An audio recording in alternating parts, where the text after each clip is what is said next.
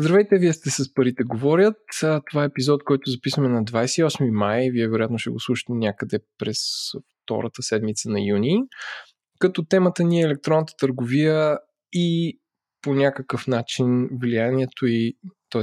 влиянието на кризата върху нея ам, и как а, хората я възприемат в България, какво се случва, расте ли, намалява ли и така нататък.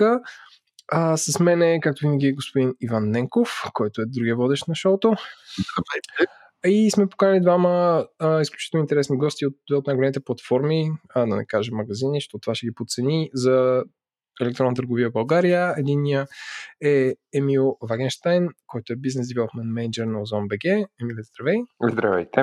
И другия е Михаил Димитров, който е менеджер бизнес развитие, което може би е същото на а, английски язик в OLX. Здравейте, да. Значи, защо избрахме тази тема? Отдавна сме си говорили в а, подкаста за инвестиции, Петър говорят за електронната търговия от чистото удобство на потребителя да си купува някакви неща, до това, ако вие продавате нещо или създавате продукт, как да намерите най-правилния електронен канал за неговата продажба не само продукт, но и услуга.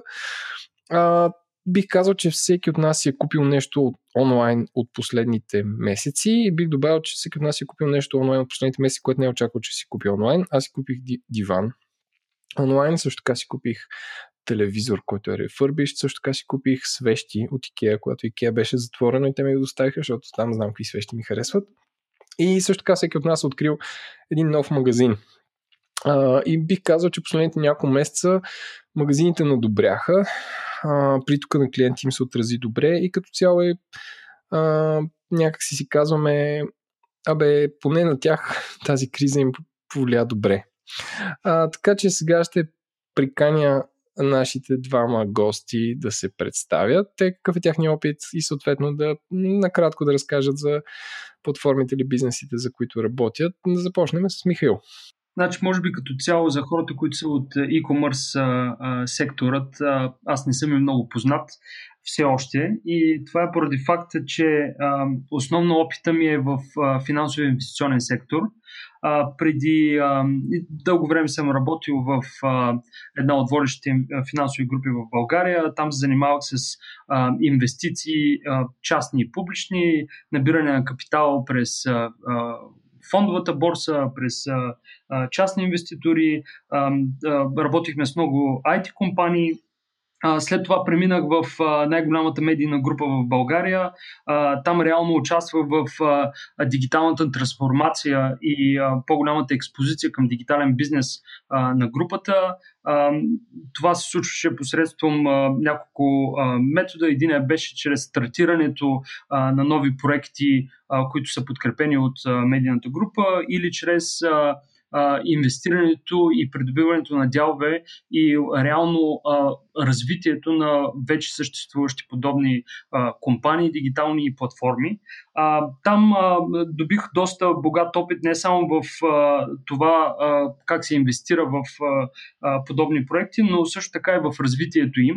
А, реално има възможността да работя в а, различни бизнес направления, e-commerce, marketplaces, а, content. Само извиня, че те, извиня, че те прекъсвам. Може ли да кажеш а, нали, в коя инвестиционна група, защото като ми кажеш най-голямата медийна група и аз не мога да... Сега това не... Разбира нова нет инфо ли е? Смисъл, тук си казвам нещата с истинските имена и не, Абсолютно, нали, не крием да. брандове и марки и така нататък. За да е по-ясно за слушателите. Абсолютно, да. А, а, значи финансовата група, в която работих е Карол. А, там а, реално а, един проект а, просто ще, ще спомена IPO-то на Алтерко, тъй като Алтерко е доста известна IT компания.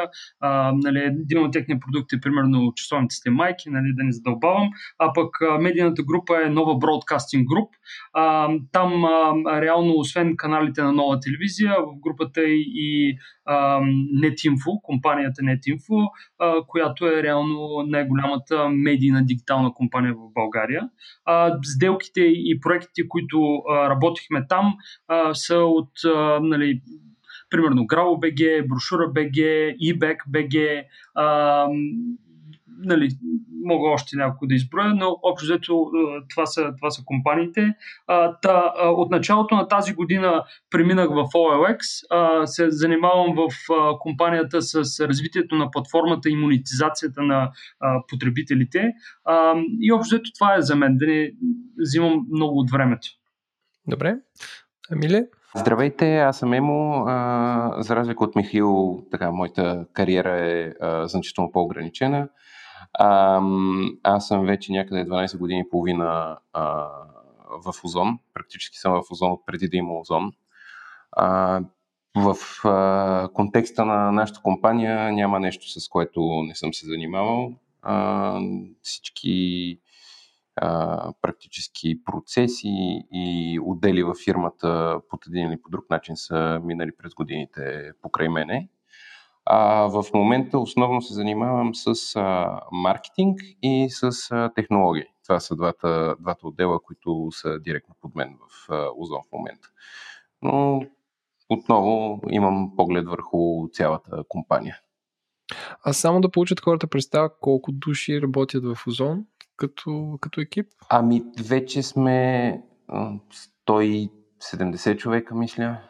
Вау. Да, ами то, то това не е само озон, а е всъщност озони, озони Пулсар, които придобихме миналата mm-hmm. година, така че те там дигнаха бройката значително а, с едно 30 на човека. Така че вече сме доста. Накратко, как се разви пазара за вашия бизнес от март насам? Тоест, може ли да споделите някакви данни, интересна случка? Как, как дойде да започнем с Емил? А, сега като, понеже поменах Пулсар, искам да кажа, че ам, спирам да говоря за Пулсар, тъй като сме се събрали да си говорим за, за e-commerce.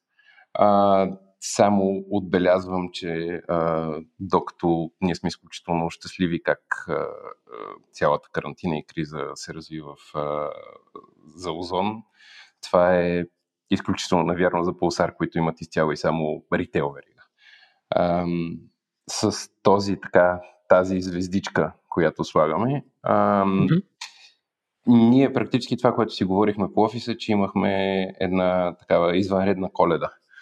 А, така се получи при нас, тъй като при нас обема е горе-долу равен през цялата година, след което ноември-декември скача по две в сравнение с останалата част от годината. Това, което се случи сега на горе-долу на 13 март, като, като затвориха държавата, се случи един доста сериозен рамп в, в потреблението, който продължи не мога да кажа, че не продължава още в момента. Продължава, но е с по-низки темпове. Някъде до къмто началото на май, 10 май, нещо такова, виждахме доста сериозни ръстове година към година. Нас, принципно, компанията ни расте доста експлозивно по принцип. Озон, Озон тази година по форкаст трябва да, да порасне около 50% година към година. Това, което видяхме в а, тези две седмици от март плюс април плюс тези две седмици от май е практически 90% раз година към година което е, което е значително над това, което бяхме предвидили и което, което очаквахме да се случи.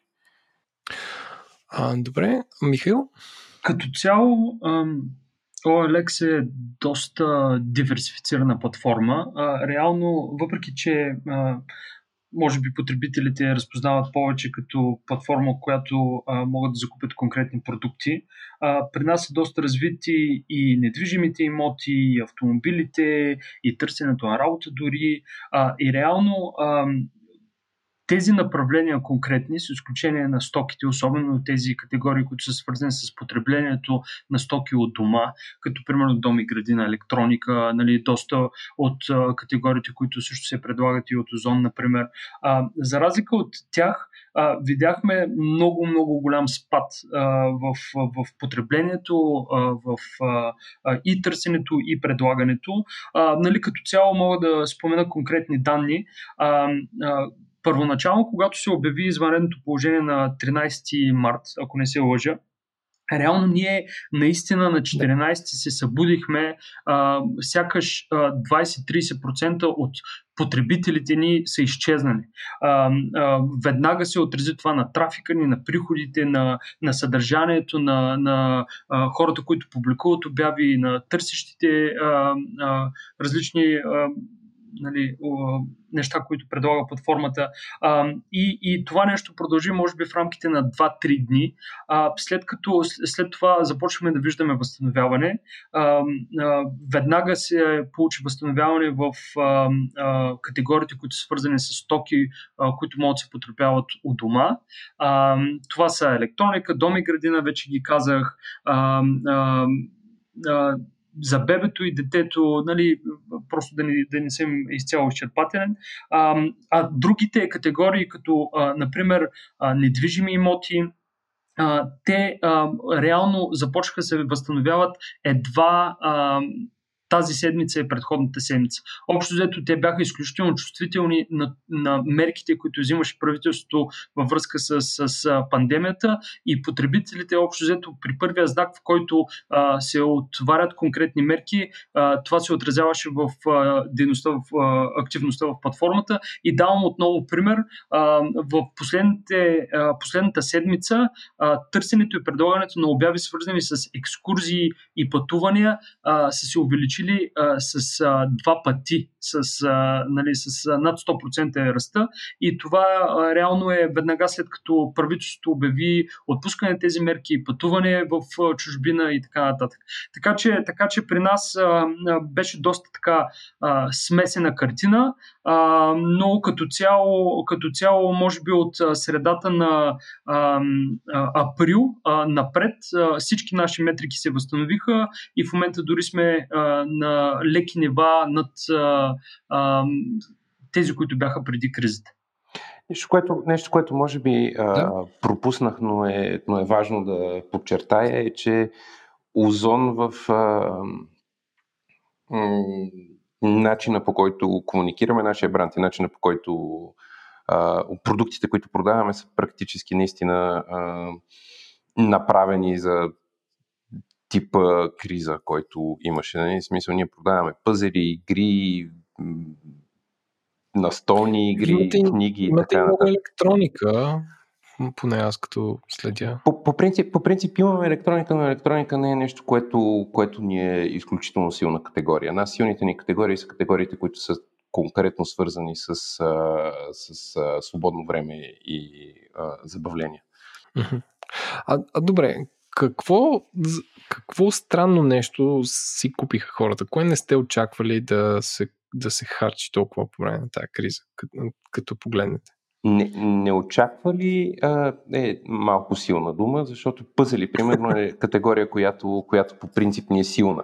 Но а, количествата пъзели, които, които продадохме и, и ръстовете, нали, които бяха като в сравнение с година към година. Значи, това, е, това е категория, която на, на търговско ниво работи последния начин. Ти фащаш, зареждаш от един бранд пъзели и зареждаш от един бранд пъзели веднъж в годината максимум два пъти. Да.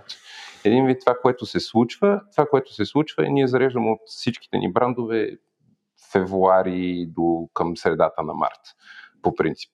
А, и това ни е зареждането. Следващото зареждане, което правиме, правиме точно преди черния петък, някъде по някоя края на октомври, началото на ноември. Това, което се случи е, че на нас ни свършиха пъзелите. Нали? Та, април. И трябваше да правиме такова извънредни зареждания. Mm-hmm. Да. Така че това, това беше нещо, което, което беше любопитно като, като такова, като интерес на, на хората. А, добре, аз понеже а, знам, че и, и, и двата, т.е. И, и, и Ozone и OS като платформи, поправете малко греша, предлагат възможност, ако аз съм някакъв производител или правя нещо, а, да използвам сайта, за да продавам своите услуги. Може ли да представите, бих казал, B2B частта, с която се занимавате? Да започнем с Емил, че той говори последно. А, тя, ние принципно нямаме такава опция, ние нямаме маркетплейс и Аха. нямаме, нямаме планове, така че по-скоро това е въпрос за, за Михаил. Аз, аз ако, ако да. правя някакви пъзели, мога ли да ви ги продам и вие да ми ги продавате вместо мен? Разбира се, да. С, okay. с огромно удоволствие ще го направим. Но, но то е по-скоро, това си е а, повече стандартна, стандартна търговия. Нали? Ако ти харесваме пъзелите и, и се договориме за добри условия, с удоволствие ще ти ги продаваме. А, аз само ще се върна една крачка назад, тъй като мисля, че е интересно на, на слушателите. А, за най-търсените стоки а, по време на, на пандемията.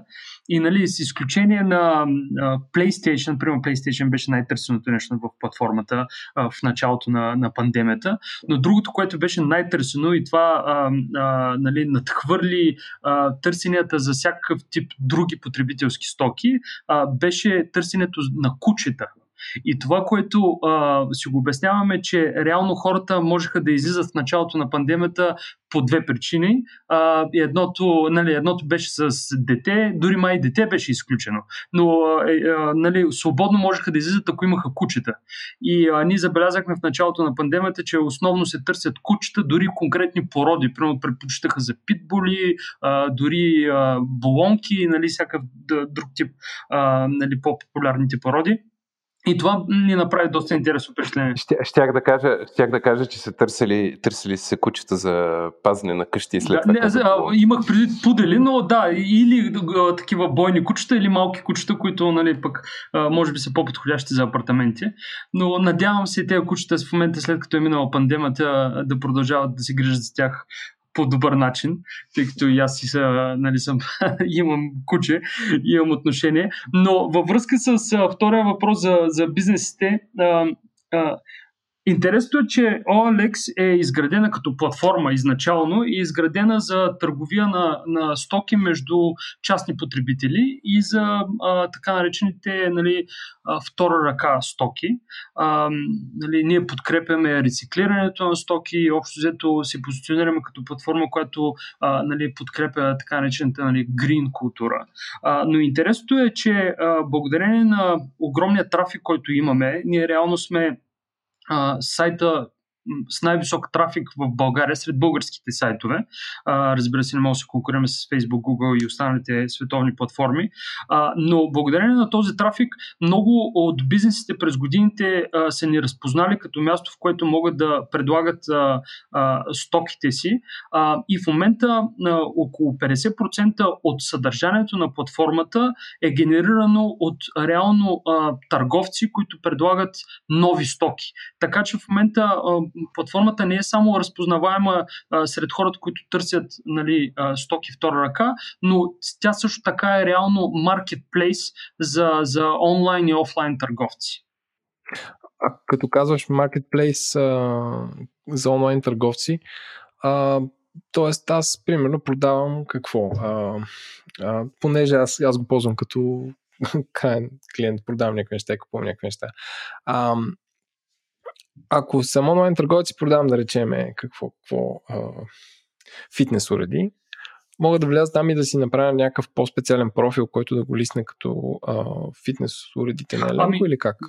Да. Как работи а, това? Значи с а, бизнес профилите реално а, за потребителите, които имат по-големи нужди, а, бизнес потребителите, които имат по-големи нужди и съответно а, купуват по-големи пакети от а, обяви, а, реално ние им даваме възможност, а, освен да, нали, да а, а, нали, използват имената на фирмата си, да позиционират а, сайта си а, в обявите си и така нататък. Ние също така им даваме възможност реално да брандират обявите си, като оставят, сложат най-горе банер, а, на, на, а, който съдържа нали, името на, на техния сайт или името им като търговец. А, и реално по този начин те са разпознаваеми.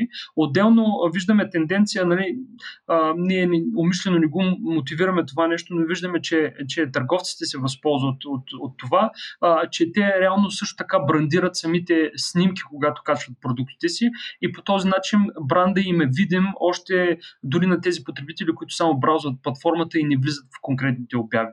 А, така че имаме възможност за, за търговците. Друго интересно, което мога да спомена в а, този контекст е, че ние реално, а, нали, като много скоро а, малко от кухнята да споделя информация, а, надявам се, че когато а, реално този епизод стане публичен и могат и слушатели го слушат, ние вече ще сме лаунчнали, но много скоро ще запуснем услуга, в която всички e-commerce, независимо от платформата, на която работят, могат по изключително лесен, бърз и безплатен начин да се интегрират с OLX, като качат абсолютно целия си продуктов фит в OLX и го управляват в платформата.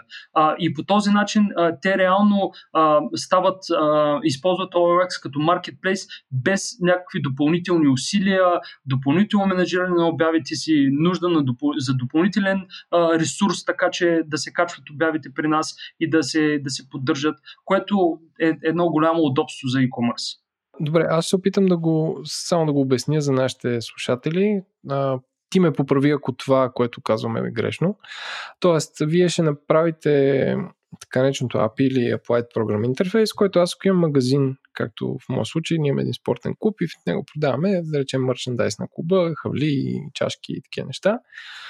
И, примерно, ползваме ние софтуера WooCommerce, който аз като инсталирам някакъв плагин или се свържа с OLX, продуктите, които листваме в нашия онлайн магазин, ще бъдат лиснани автоматично или полуавтоматично в OLX. Това ли, това ли ще се случи? Да, точно така. А, реално те няма да бъдат лиснати всички. А, нали, ти конкретно можеш да управляваш кои продукти да си лиснеш, може да решиш, а, че а, този месец а, искаш да лиснеш част от продукти, следващия месец други. Не е автоматично свързването между двете платформи, а, така че нали, а, веднага всички продукти са лиснати и ти си задължен да плащаш за листинги за промо. Да, да. да общо става по автоматичен начин. Да, че ще, да. нали, Тоест, че аз го кажа, че предполагам, че в моят софтуер ще има една човка, която ще каже пусни го и в OLX и то ще излезе там. Ами няма да е през а, твоя софтуер, ще е през една отделна платформа а, и по този начин ние позволяваме на e-commerce реално да ни инсталират допълнителни плагини, да ни плащат за допълнителни доработки в техните платформи,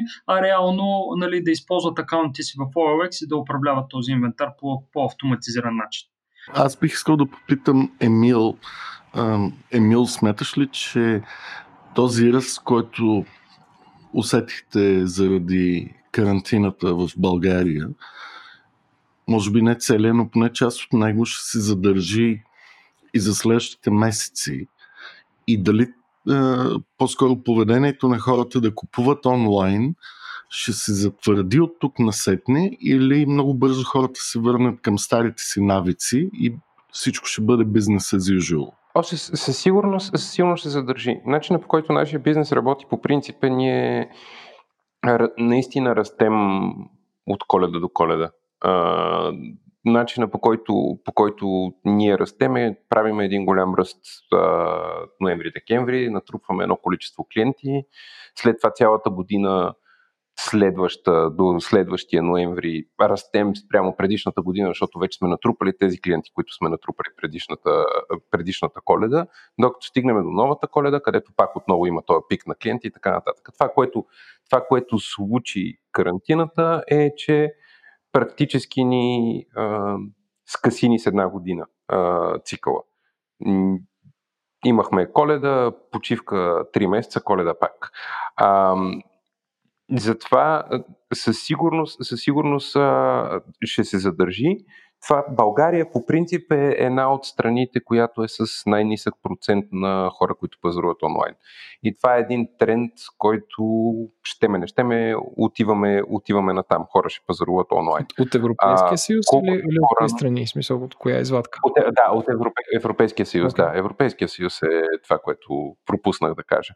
Ам, Примерните данните, които съм, данните, които съм гледал е, че примерно една Чехия а, 90% от населението е правило покупка онлайн в последните 12 месеца.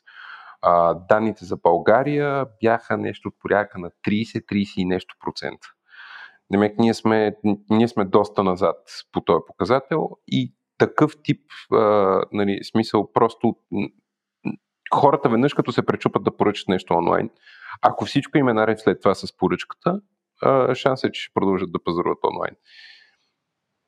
Така че за мен, за мен това е нещо, което ще, ще остане ще продължи, ще продължи да бъде. И сега въпрос към Михаил имам аз.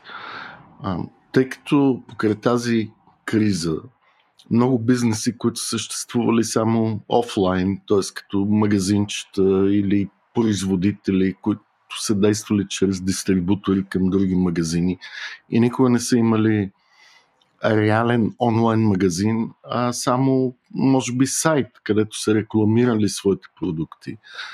А, и сега трябва да направят този скок от стария начин на правене на работа към един нов начин. Защо те трябва да отидат в някаква платформа като OLX или Amazon, или там има сигурно и доста други по-малко известни платформи да продават своите стоки или услуги, а не, например, да си инсталират Shopify и да почнат да правят реклама в Instagram и Facebook, за да избегнат, да кажем, съответната отстъпка, която те дължат на голяма платформа като Amazon или OLX. Ами, като цяло, ам, използвайки Classifieds платформите, това е най- най- лесния, бърз и да кажа, може би ефтин начин а, да станеш от офлайн онлайн а, търговец. Защо е така? А, а, сравнявайки с e-commerce платформи, а, реално направата на един сайт а, дори да кажем, че има безплатни подобни платформи за направянето на сайтове или много ефтини, но това, когато ти пуснеш сайт, не ти гарантира продажби, не ти гарантира по никакъв начин трафик. Добре знаем, че за да осигурим трафик на една нова платформа, това първо е свързано с някакви по-специфични диджитал маркетинг умения, които бих казал, че не всеки владее и не е толкова лесно да бъдат освоени нали, толкова бързо. А, и, от друга страна, дори това да нещо да се случи, пак е необходимо а, така да го нарека техническо време, докато а, сайта стане по-популярен, се разработи и така нататък. А, реално Classifieds платформите а, позволяват на търговците а, да станат реално в рамките на, на, на минути да си качат инвентара в интернет, а, а, в платформа, която през нея, нали, говорих конкретно за OLX, например, конкретно в нея минават а, а, близо около а, 3 милиона уникални потребителя всеки месец, т.е. тя е доста популярна, те няма нужда да, да правят излишни усилия за да насочват трафик към себе си и реално инструментите, които те могат да използват да позиционират добре обявите си, а, са доста прости а, и доста, доста ефектни, бих казал. А, и, и те по този начин могат бързо и лесно да разберат от една страна продуктите им а, интересни ли са за дигиталната аудитория, от друга страна, от друга страна цените, които те определят, подходящи ли се, а, пък още повече да свикнат с начина по който се търгува онлайн, тъй като ние много добре знаем, че спецификите за а, онлайн търговията са по-различни от офлайн. Нали? Те трябва да научат а, бързо как да комуникират с а, потребителите си, как да шипват пратките си и така нататък. Така че аз не изключвам, нали, не казвам или-или, а, не изключвам а, това те да имат собствен сайт, но може би ако те са в момента офлайн търговци и никога не се е продавали онлайн и нямат а, сайт, а, за мен би било разумно да тестват този канал през Classifieds платформите и след това да преминат към следващата крачка да разработят собствени платформи. Добре, а понеже това, което публиката вижда е най-важното, т.е. потребителя, но от друга страна, отзад какво се случва, складови наличности, куриери и тем подобни неща. Вие имате ли някакъв сервис, който помага на по-дребните търговци това някакси да се пулва заедно или всеки сам за себе си отговаря за склад и куриер? Как кажем, ние осигуряваме място за търговия между продавачите и купувачите и, и няма как да осигурим а, нали, примерно общ склад, който те да ползват и така нататък. А, дори а, при нас а, сме забелязали, че много от а, а, нашите нали, по-малко, по-малки търговци а, търгуват от а, домовете си. Те общо взето складират а, стоката си в дома, а, пакетират а, пратките за деня и ги носят в, а, нали, в офис на даден куриер. Това, което ние сме осигурили като удобство за тях е ние през платформата и това го разрастваме а, и ще продължим да го го разрастваме с добавката на допълнителни куриери и допълнителни услуги, но това, което а, ние сме осигурили е възможностите а, през платформата да подготвят товарителници, да получат отстъпка а, от, от цената а, на товарителницата и реално а, нали, да изпратят пратят. Тоест, те може да ползват преференциални цени за даден куриер. Абсолютно, абсолютно това. Спрямо това, което биха постигнали, ако аз се обаря по телефона в Speedy или Econt или без значение кой DHL, ще има известна разлика в цените. Това е, това е, да, това е предимството, което ние предоставяме на нашите търговци и не само на хората, които търгуват и продават в платформата. Добре, тогава да питам и Емил в тази връзка. Вие все пак предлагате в Озон неща, които имат установена маркетингова стратегия, разпознаваеми са между хората. Няма нужда вие да им правите отделна реклама за съответния бранд, за стока или услуга. Но ако аз се появя днес с някакво относително интересно хрумване, което може да е дошло от кризата или просто така да ми се е случило, имам някакъв интересен продукт, но нямам пари да го рекламирам в дигиталното пространство. А, въобще, вие ще направите ли сделка с мен това нещо да се продава в Озон БГ платформата? А, това е любитен въпрос. А, значи ние м- онлайн търговци са това, което споменахте, между другото, за складове, за куриери и за така нататък. Онлайн търговията до голяма степен от един обем нататък започва да става а, много повече логистичен бизнес, отколкото, отколкото търговски бизнес. Mm-hmm. А, това да може да си обслужиш а, поръчките а, на време, когато се случи някакъв такъв пик, бил той очакван, което е черен петък и коледа, или бил той не очаква, което беше сега, да имаш възможността да, да скелнеш така, че да не умреш тотално и ам, хора да чакат за поръчки по буквално месец. А, там споменахме един по-така офлайн търговец, който по-рано в подкаста, който доста беше така, имаше, имаш поръчки, които хора така виждах по интернетите, ги чакат по 30-45 дни. Нали, това е нещо, което е изключително важно. Така че ние ам, основното нещо, което рекламираме а, като озон е ам, Озон, ела, ела на сайта и в момента примерно има промоция, хареси си от нашите предложения, купи си, нали, и така нататък. А, единичен продукт, имаме ужасно много единични продукти, между другото, а, в контекста на ам, книги. Има много, има много а, сами издати, а, които, които се свързват с нас и казват а, продайте ми книгата. Нали, ето ви там някакви бройки, служете ги в склада, продайте ги. За нас това е абсолютно окей, стига да се разбереме на търговско ниво. Но от там нататък много важно е по какъв начин а, ти ще успееш да си продадеш книгата.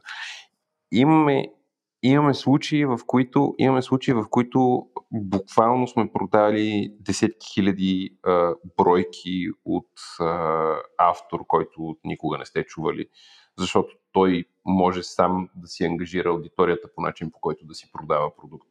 Така че това много, до много голяма степен зависи от наистина от, от, самия, от самия човек, от който идва продукт, от самия бранд, от самия и, и това дали е интересен продукт, разбира се. Тоест, вие не купувате самия продукт най-едро от съответния доставчик или производител, а по-скоро го вземате като на консигнация във вашия склад за известен период от време и той, ако се продава добре, е супер, разделяте си по някакъв начин приходите на търговски начала. Ако не се продава, му казвате, извиняй, нали, няма нужда да поддържаме тази складова наличност в нашия склад. Ами, по принцип, консигнация е доста тегало за менажиране, така че ние си купуваме нещата. А, но това е, това е по-скоро наше си решение. Нали. Но въпросът е, че ако дойдеш при мен и ми кажеш, вземи а, Еленко, ако дойде при мен, който продава фитнес уреди и каже, емо, вземи тези 40 палета фитнес уреди, нали, за да ми ги продава, защото те са обемни нали, и така нататък. Там няма много да успеем да се разбереме. Нали. Но ако дойде и каже, бе, аз ги имам тези фитнес уреди, листни ги на сайта, аз ги имам в мой склад, когато направиш продажба, нали, ще дойдеш си го вземеш от мене. За, за мен няма никакъв минус да го, да го направя това нещо.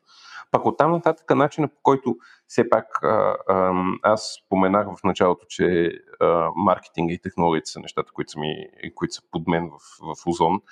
Начинът по който работи една така голяма платформа, нали, а, като, като нашата, е, че като започне да се развърта нещо. Има ужасно много автоматики, които, които и Google и Facebook предлагат а, с а, фидове с продукти и начина по който се предлагат тези продукти на хората и така нататък. Демек, ако това нещо се развърти, ние няма да го рекламираме него насочено под някаква форма с а, ето, сега има PlayStation 5, купи си PlayStation 5, нали? защото това е някакво нещо, което ни е интересно на нас да го, да го бутаме и да го продаваме и знаем, че ще го продаваме много. Но ако нещо тръгне да се продава по-малко, самите автоматики, самите маркетинг автоматики, които имаме, те ще се включат и ще започнат да предлагат този продукт на, на хора, така че да си го купуват повече. Защото в крайна сметка ние имаме интерес. За нас няма значение дали продаваме PlayStation или продаваме. Да, т.е. вие, вие правите някакъв. Най-просто да. казано, cherry picking на неща, които смятате, че се продават относително добре в дигиталното пространство. Точно така. И едновременно с това си гледаме, едновременно с това си гледаме продажбите непрекъснато и много често се случва да видиме, да видиме нещо, което не сме очаквали, че ще се продава толкова добре или, или някаква продуктова категория, която е тръгнала в момента и тогава започваме да насочваме усилията си на там. Само ще да питам и за Михаил и за Емил, а понякога правите ли нещо, което вие да сте лидерите, да, защото много дълбоко вярвате, че това се продава, Тоест, вие дали идвате промоцията на това нещо? Или по-скоро разчитате да знаете, че това е, е убедено дигитален добър продукт и го включвате във вашите си рекламни съобщения? Или понякога рискувате и вие сами пушвате даден продукт, защото имате от вашия опит и познания и данни, които събирате, че това може да няма абсолютно никаква реклама до момента, но това е някакси така вътрешно като усещане, вярвате, че е продукт, който ще се пласира добре. Може на бързичко само да кажа. Имаш, имаш два, два различни случая тук. Имаш продукт, който със сигурност знаем, че се продава добре, дори да не сме го продавали никога, защото е подобен на продукт, който сме продавали, имаме добра цена и така нататък. Него със сигурност ще си го натискаме, а, защото сме го купили от някой с целта да го продаваме. Нали. Това е, това е кейс едно. Независимо, че не сме го продавали по-рано, mm. ние сме го заретили в някакви количества с очакване да се продаде. Нали. Това, ти е, това ти е търговския кейс. Втория кейс ти е, ние имаме серия продукти, които ние сме си произвели сами. Значи, ние имаме, ние имаме издателство. В това издателство вече имаме издадени десетина книги. А, очевидно за всяко от тях сме направили решение, да, това е добра идея да го издадеме, защото мислиме, че можем да го продаваме. Десетина книги е една настолна игра, между другото. А, така че, така че имаше, имаше такъв тип продукти, които пък ние си налагаме, защото са, защото са в кавички наши. Нали. Ние сме ам, провели разговор с някакъв автор, решили сме, че това е добра идея да го, да го издадем и съответно след това, разбира се, ще инвестираме усилие в това да го, да го наложим като продукт. А при вас, Михаил, правите ли такива, да го нарека, промоции на клиентски продукти, за които до сега нямате тази кракерата, че се продават добре, но някак си вярвате, че това нещо е, е усетило е, тънката нишка на пазара и, и може би, може би ще стане бияч продукт. Ами, като цяло, а, нали, тъй като, пак казвам, ние сме не сме e-commerce, сме classifieds, а, ние нямаме отношение към конкретни продукти и да кажем, че искаме даден продукт, примерно както при e-commerce, даден продукт искаме да го наложим поради нали, различни причини, по-висок марш, очакваме по-висок тренд и така нататък. А, това, което ние правим по-скоро е, ние искаме да създаваме стойност и на купувачите и на продавачите на платформата и затова по-скоро а, ги насочваме към, към а, сезонността на продуктите. Тоест, ако ние знаем, че в определен период ще се търси примерно автомобилни гуми, стоки, свързани с употребите им през летния сезон, каквото и да е. Общо взето напомняме в кавички на, на купувачите а, че това са а, стоки, които в момента а, нали, могат да закупят на платформата, а пък на продавачите а, даваме време, в което един вид да ги предупреждаваме за този тип наша комуникация, за да могат те да се подготвят.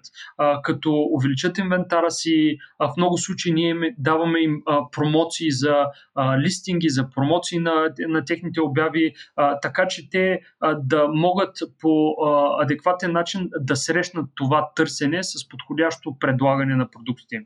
Но а, от, от друга страна пък има и продукти, а, в интерес наистина може да е интересно да, да, да споделя, има и продукти, които са много тренди и много търсени и ние умишлено ги спираме поради различни причини.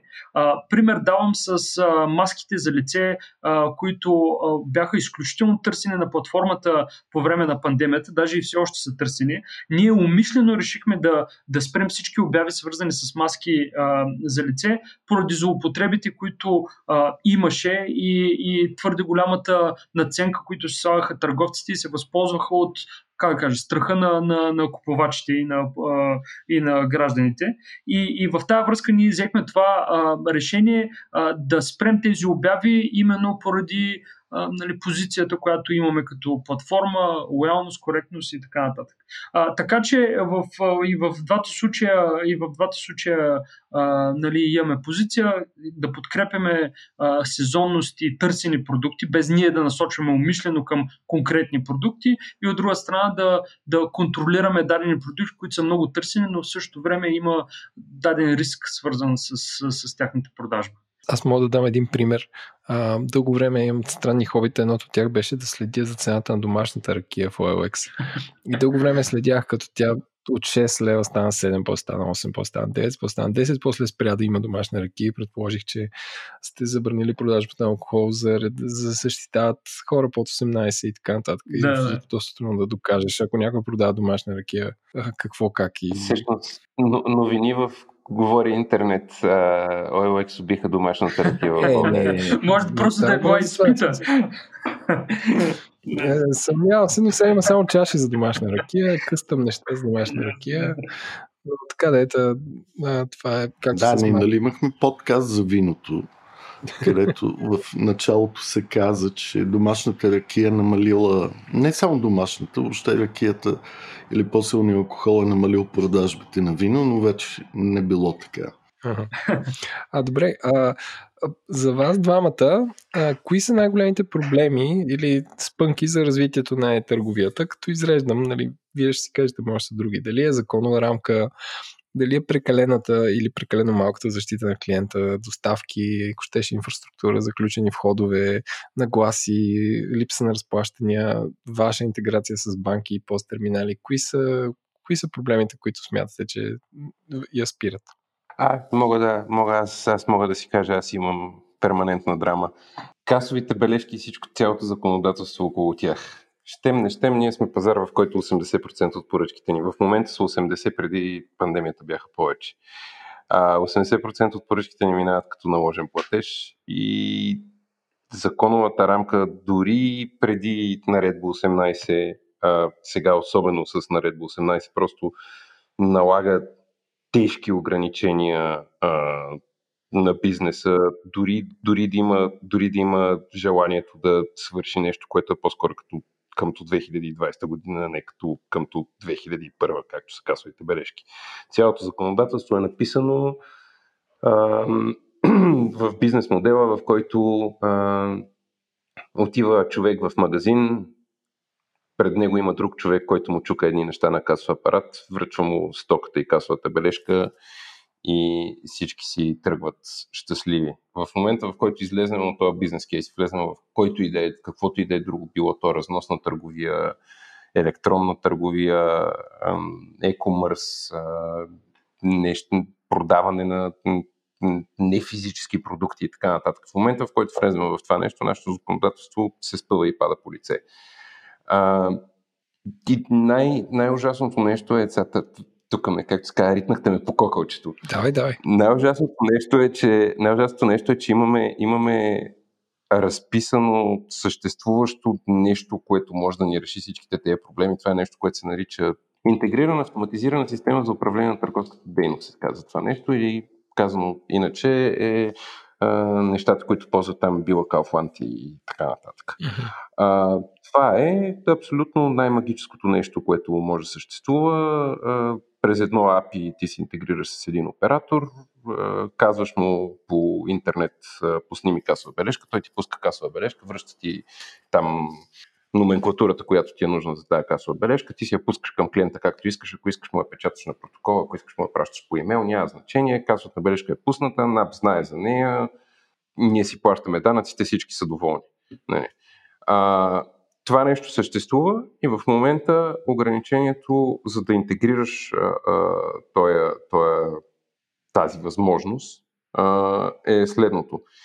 Или имаш 10 милиона лева инвестиции по някакъв закон, или имаш а, или си а, имаш там 350 физически обекта, или си превозвач, който превозва там милиони и половина а, души на месечна база. Това са единствените варианти, в които можеш да се интегрираш с това нещо. Всички други варианти не участват. Държавата е направила система, в която толерира големи бизнеси, които могат да се възползват от това, въпреки че тук съм, нали, мисля, че Била и Kaufland нямат електронна търговия. Не, те нямат електронна търговия, но могат да се интегрират с, с тази система. А говори ли се кога ще е достъпна за малките бизнеси и средните? Аз не, не, вас не ви казвам, че, сте, че, че е малък. Не, няма. Това нещо не е просто не е в, не е в картите, поради една или друга причина не е в картите.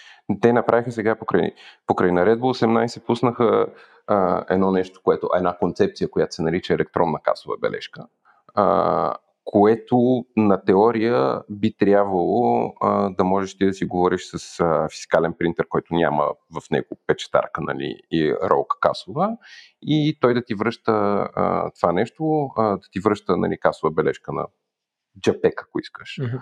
а, и с която ти можеш да правиш неща и това нещо да го, той вече си минава по стандартния канал на, на свързаност към NAP. А, Проблема с това нещо е, че практически а, производителите на касови апарати нямат никакъв инсентив да го развият и да го разработят, да го направят така, че да работи, защото то за, за тях означава, че продават по-малко касови апарати. Съответно, нямат, нямат, нямат инсентиви. В момента това нещо нито един а, разработчик на касов апарат го няма разписано като хората. И освен това, отново е касов апарат и минаваш през някакви канали на комуникация, които ще са ужасяващи, нали, там през компортове и така нататък, mm-hmm. си говориш с него. Демек, има някакви движения в, в тая посока, но тези движения са изключително спорадични. И най- ужасното нещо нали, покрай цялата наредба 18 и така нататък е а, първо, че а, имаше ужасен, ужасен зор а, миналата година да се, да се направи това нещо. И аз казах, окей, там а, а, стигнахме до някаква ситуация с НАП там благодарение на, на БЕА, която е Българската e-commerce асоциация, нали, някакви срещи, които се правиха там с тях. Стигнахме до някаква ситуация, която беше не толкова ужасна, нека така да кажа. И казахме, окей, правим го по този начин, това нещо вече може да работи за, за e-commerce в някакъв контекст. И изгубих тук аз, въпреки както се казва, тръгнах срещу всички и изпогубих месеци работа на всички програмисти, така че това нещо да, да успеем да, да, да, се, да се впиеме в него. Направихме го, а, регистрирахме супто, а, пуснахме го и те пак я отложиха с една година.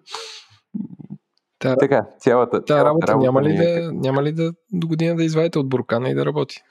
Кога сте свършили? Тя си работи, тя, си, тя си работи в момента. Въпрос е, че при нас, при нас нещата този, тези там три месеца, които съм загубил на двама програмисти, така че да го направят това нещо да работи, биха ми били изключително много по-полезни в, в, в друга, yes. друга бизнес насоченост, която да ми изкара много повече пари нали, в времето, в което наредба 18 няма да е активна, нали, за да стигнем до там, където вече ще стане активна, така че аз да им загуба това време на тях.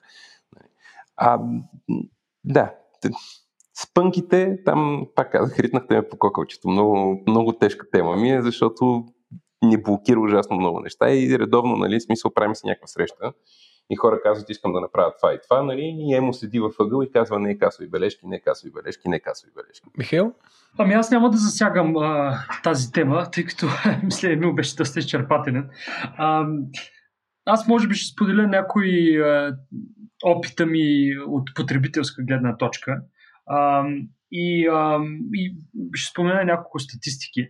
А, значи България е на последно място а, в а, Европа по използване на интернет.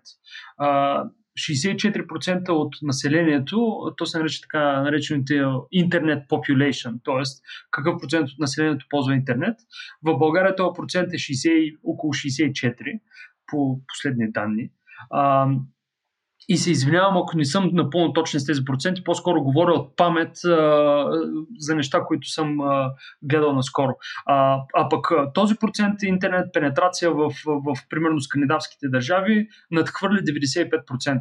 А, там може би само се изключват а, а, пеленачетата, които нали, просто а, нали, не могат да ползват интернет, може би и възрастните хора до пределна възраст ползват интернет. А, от друга страна пък, в България хората, които ползват интернет и са си купували стоки и продукти онлайн, т.е. ползват e-commerce платформи, е около 30% от тези 64. Това е изключително малко и пенетрацията е много ниска. И това са много фактори, въобще няма да, да, да навлизам а, а, нали, в дълбочина, но а, това, което а, нали, забелязвам е цялостно, нали, то е свързано с а, а, нали, народопсихология, може би, но българина нали, не е от най-доверчивите а, потребители, да го наречем. А, нали, и поради тази причина, примерно, а, а, разплащането с а, карти и, а, и нали, средства, които не са кеш, е толкова ниско за сметка, например, на наложения платеж, за сметка на вкарване на пари по каси на EasyPay и така нататък.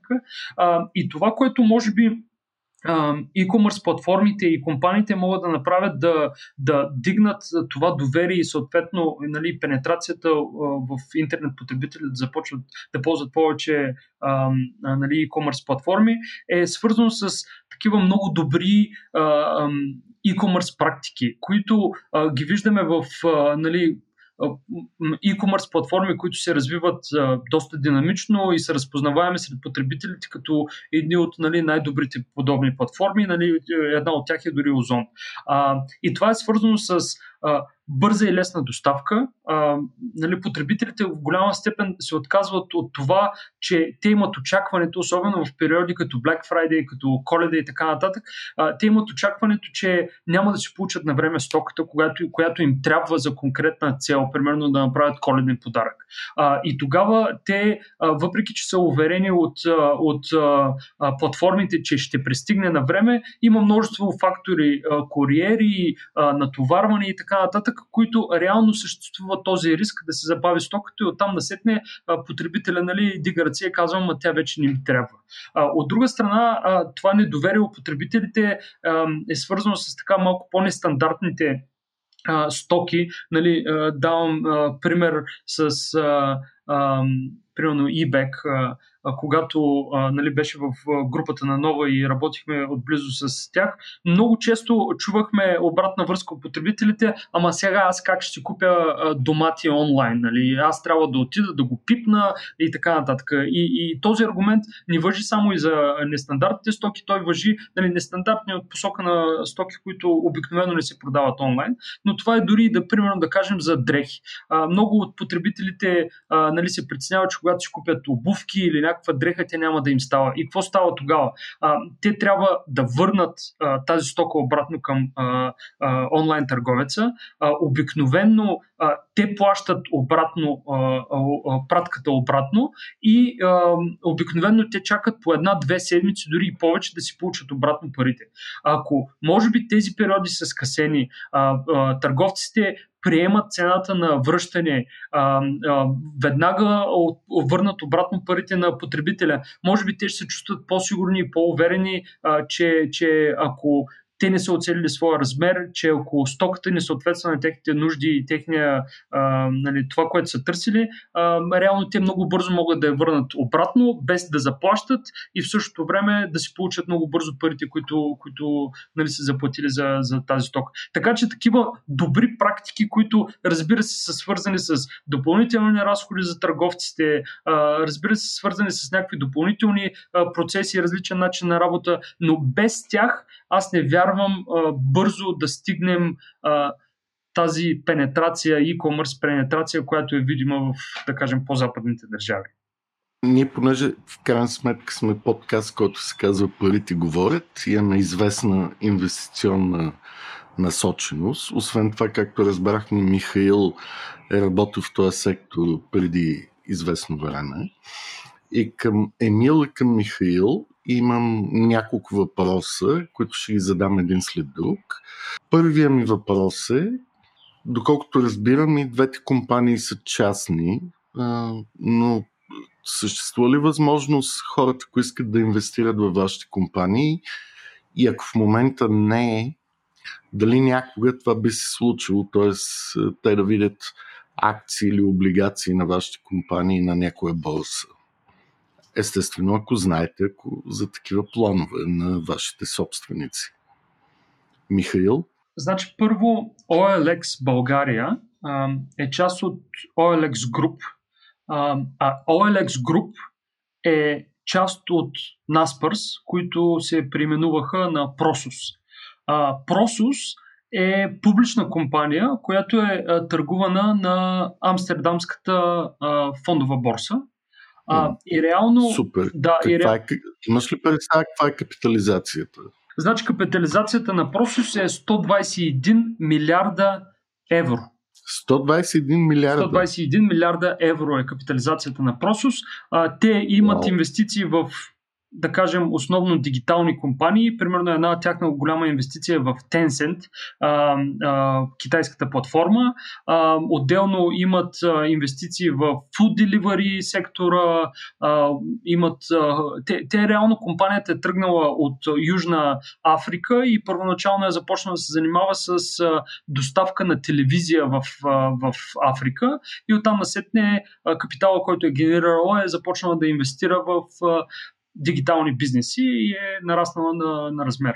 Но това е добра възможност. Между другото, просто е много интересна компания и за хората, които вярват в дигитализацията, в а, развитието на интернет компаниите, интернет бизнеса, а, просто е много добра инвестиция и е хубаво да, да я проучат.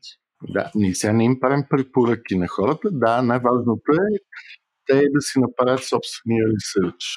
Абсолютно, абсолютно. Аз не правя препоръки по никакъв начин за това. Емил? А не е ли обратното? Не е ли не, не, Tencent не инвестира ли в просто? Защото очевидно Tencent е значително по-голяма компания. А, не беше ли ами... наопаки? Tencent имаха част от Naspers ако не целият Наспърс по едно време. Не, реално, когато още в самото начало на, на развитие на Tencent, ако не се бъркам, че пак по спомен говоря, просто се инвестират и придобиват 20% от Tencent. Така че, така че реално в момента Tencent е по-голяма като компания от, от, от Prosus, като капитализация, но първоначалната инвестиция е направена в реда Prosus Tencent. Тогава нас пърстен. Аз тук говори Википедия, само да кажа, защото аз успях да сърчна. Според сайта Википедия, който не, не знам дали може да му се вярва, най-големия шерхолдър в Tencent е Prosus, който притежава 30,31%. Да, значи общо подведах. А, те мисля, че да. те не продадоха EMAC, нали? Не, не си продадоха дела в EMAC. Не, не, реално те държат в момента 50% в МК. Но продадоха, продадоха там а, Пазарува и групата. Да, точно така, на една словенска група, да. Да, с, продаваха, мисля, че беше някакви 5 милиарда долара или нещо такова, беше доста свинска продажба. Да. Те основно. Какво значи свинска? защото като, като си мислиш за някакъв прайс comparison сайт, нали, не, не си мислиш за нещо, което струва 5 милиарда долара, нали, основно. Но... Да, не, аз не си мисля. да, да, това не беше само сайт в България, нали? Да, да, да, да, да. Те са... Група от сайтове, което да, не беше само. То, то, то, основно беше полския сайт, ако, ако не се лъжа, беше там двигателя, защото той, той беше огромен. Да, точно така, да. Просус е една огромна компания за доставки, най-вероятно на всеки неща. Аз показах а, такива мидлинг знания в а, инвестиционния свят, след което ще си замълча, нали, да. тъй като нямам никакъв контекст за това. А, само мога да кажа, че Озон към момента нямаме никакви планове да, да спрем да бъдем част на компания. Тоест, вие сте си комфортни в тази ситуация. Да, да. Добре, супер. Тоест, за сега хората няма как ако ви имате успешен бизнес, да печелят от това. А, така, аз мисля, аз мисля че хората печелят изключително много от а, широкото ни продуктово портфолио, бързата ни доставка и изключително. Само едно уточнение. Озон е българска компания, нали? Точно така. Не е собствена да, да. да, на някакво. Това, между другото, с а, една компания участна да стане публична в България, една а, как да кажа, много, много интересна тема. Може би не е тема на този разговор, но тъй като имам опит и самия аз съм извървявал този път а, с частна компания да я правим публична в България и някакси там от регулативна гледна точка и от гледна точка на държавата има много, много работа да се свърши. Но това е просто една, може би, по-дълга. Абсолютно, това е друга тема. Друга тема. Доста пъти сме я засягали в нашия подкаст. Добре, тогава само да обърна въпроса а, по друг начин и първо ще започна с Емил. А тогава вие купувате ли други по-малки или подобни на вашите компании като сделки или се развивате изцяло органично? Куп... Значи, очевидно Пулсар е нещо, което придобихме миналата година. Сега не знам вашата аудитория би трябвало да го познае като бранд, но много набързо това е а, гейминг специалист в България, с които дълги години а, се ръчкаме там покрай, покрай гейминга а, и това е м, някакъв начин по който Очевидно растем, защото те имат а, някакъв оборот, но там а, по-скоро беше въпрос на това да имаме физически магазини и да почнем да правим нещо, което ми е изключително интересно на мен, което е там. Не мисля, че някой в България прави целия Omnichannel, цялата Omnichannel история като хората. И това е нещо, което ми е много интересно и нещо, което вероятно ще започнем да интегрираме много скоро в Pulsar. Но не сте прекалено активни да събирате множество конкуренти, за да растете по-бързо? Ами не, то, тук, тук е вече въпрос на, въпрос на възможности. Миналата година, примерно, това се случи с uh, PC Store, uh, които просто имаше, имаше една възможност към края на годината и ние бяхме, да, беше просто, просто възможност. Нямаме, не го търсим активно. И сега да завършвам още една сделка, която живот и здраве ще стане тук в рамките на месец-два. И за нея ще се чуе, но пак те са някакви ам, не, не търсим активно, а по-скоро попадаме на интересни възможности. Попадате на възможности? Да. И тук, тук отново контекста, контекста до голяма степен е и, и придобиване на хора повече, отколкото придобиване на компании. Това дали ще се... Да, то винаги в крайна сметка не само баланса на компанията, хората или бранда, който имат, или уникалния бизнес модел, който ползват и това нещо добавя стойност към някой друг, който иска да инвестира повече пари в съответния бизнес. А, Михаил, при вас това най-вероятно се взема това решение от някаква централа някъде в Европа или как е? Ами да, реално, реално крайното решение за дадена инвестиция се взима от централния екип. Разбира се, предложенията да се проучи дадена възможност, инвестиционна възможност, се правят от местните екипи, тъй като е нормално, примерно, централния екип да не е напълно запознат с така, лендскейпа в, в България и за възможности, които има, например, в България. А, тук има и плюс и минус, а, тъй, като, тъй като от една страна, нали, бидейки част от такава световна група, която е нали, един от най-големите инвеститори в дигиталния бизнес по цял свят. А, разбира се, имаме много големи възможности от страна на финансови средства и от страна на, а, нали, на, на, на развитие. От друга страна, обаче, е, гледайки така глобално, а, а, предпочита се, разбира се, в общия случай а, пазари, които имат огромен, могат да имат огромен скел, а, примерно Полша, Русия, нали, много по-големи пазари от България, но, а, но ам, българския пазар и, и български компании не веднъж са доказали, че могат да имат и да създадат експертиза, която да бъде наложена на, на, на световно ниво. И именно това ние търсим в България. Не толкова нали, да разширяваме маркет си, а по-скоро да придобием някой а, така, нишов играч, а, който разполага с технология, която може да помогне на бизнеса не само в България, но и на, но и на световно ниво и, за другите пазари. Така че това е по-скоро спецификата при нас от страна на придобиване. Добре, и сега последен въпрос, за, особено за нашите редовни слушатели, които се интересуват къде може да се инвестират парите. От, изцяло от вашия личен опит, без да правите някакви препоръки и забравяйки вашите компании, според вас в кои сектори, в кои компании, които са много близки до бизнеса, които вашите компании правят, е хубаво хората да инвестират. Без значение. Shopify, Amazon или някакви други имена, които според вас са лидерите в тая сфера и за следващите една до три години това нещо прави голям смисъл хората да го имат. Това ще кажа, че шокирам всички с един Амазон и ще си замълча, защото наистина не, не, не разбирам. Не, там. тук може да кажеш всичко. Това не е препоръка, това си е твое лично мнение. Не, не, аз наистина просто не се интересувам, но като от, в контекста на това какво се развива и какво е интересно конкретно на, на e-commerce а, неща са всякакви автоматизации, които са свързани с а, контент, описване на продукти и така нататък е нещо, което в момента започва да се развива като такова. Има няколко стартъпа, които се занимават с това нещо, защото това е една от най-тежките задачи покрай e-commerce и най-времеемките и най- ресурс интензив нещата, които правим по принцип.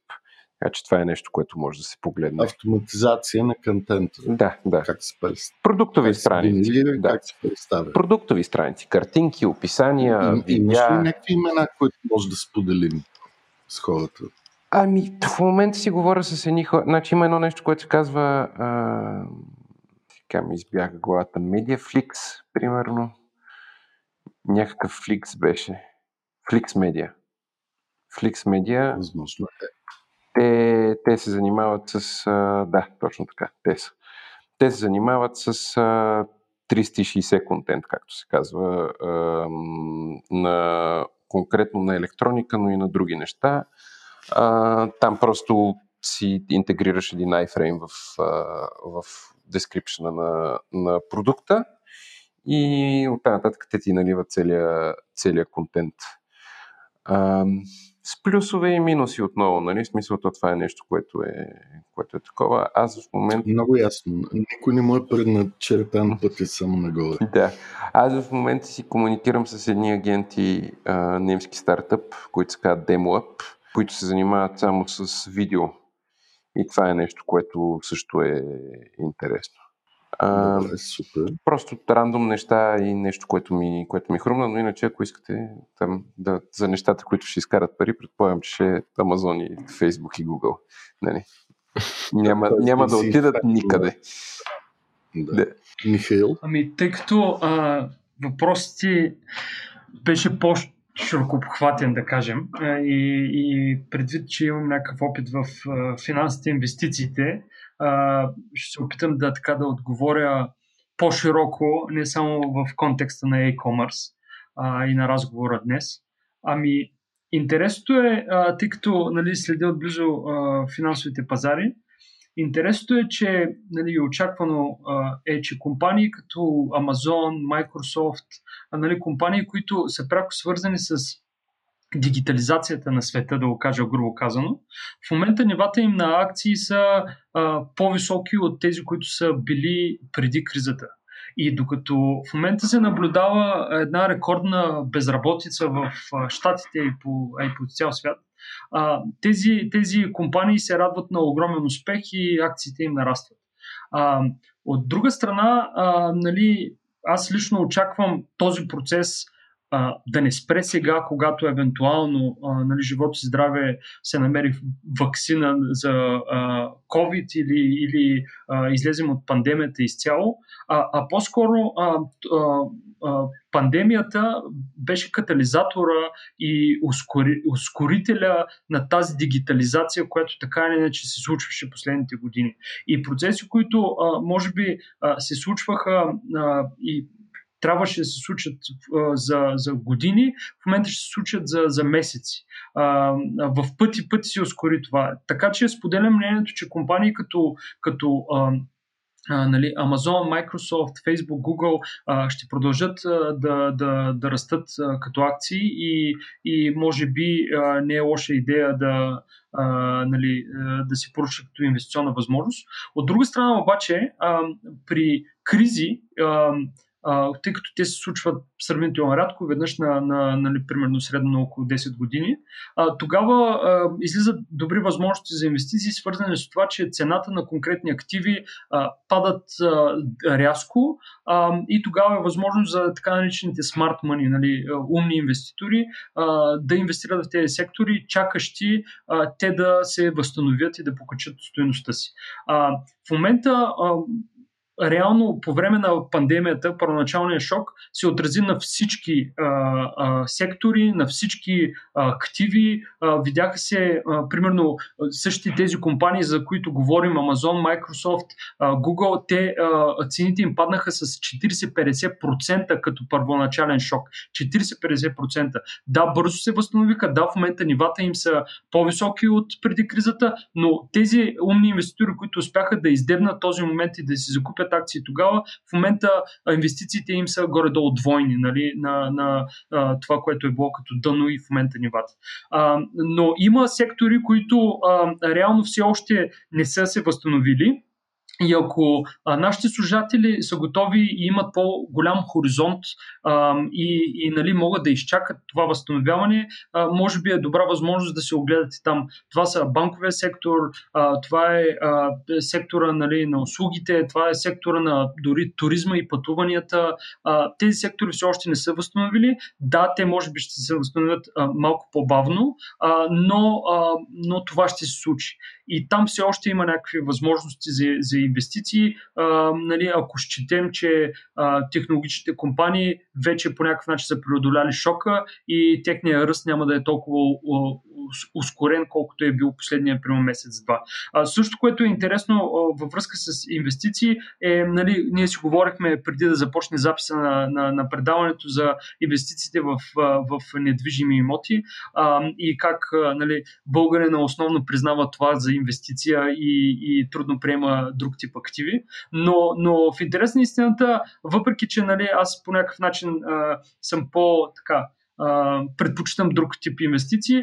В момента е добра възможност за хората, които а, мислят да закупят имоти жилище, тъй като аз лично вярвам, че а, цените на имотите а, ще продължат корекцията си, защото те са по-скоро свързани с економическата обстановка и, и процесите економическите, които а, ги виждаме извън нашата държава, нали, в, в, а, UK, в Штатите, в големите економики, а, това като ефект ще дойде и при нас и, и няма да си получи възстановяване на цените на, на имотите от днес за утре, а по-скоро дори моето лично мнение, нали, надявам се някой, който е по-навътре в тая материя, като наш служател, да, нали, да, не си, да, да ни чувства, че трябва да, нали, да спорим, но моето лично мнение е, че тези активи ще продължат да падат и това може да е, да, да е добра възможност за хората, които се насочили в това, в, а, нали, към, към имотите да направят инвестиция в близко бъдеще.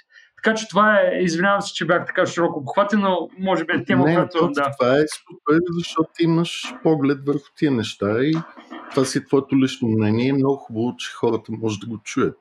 Никакъв проблем.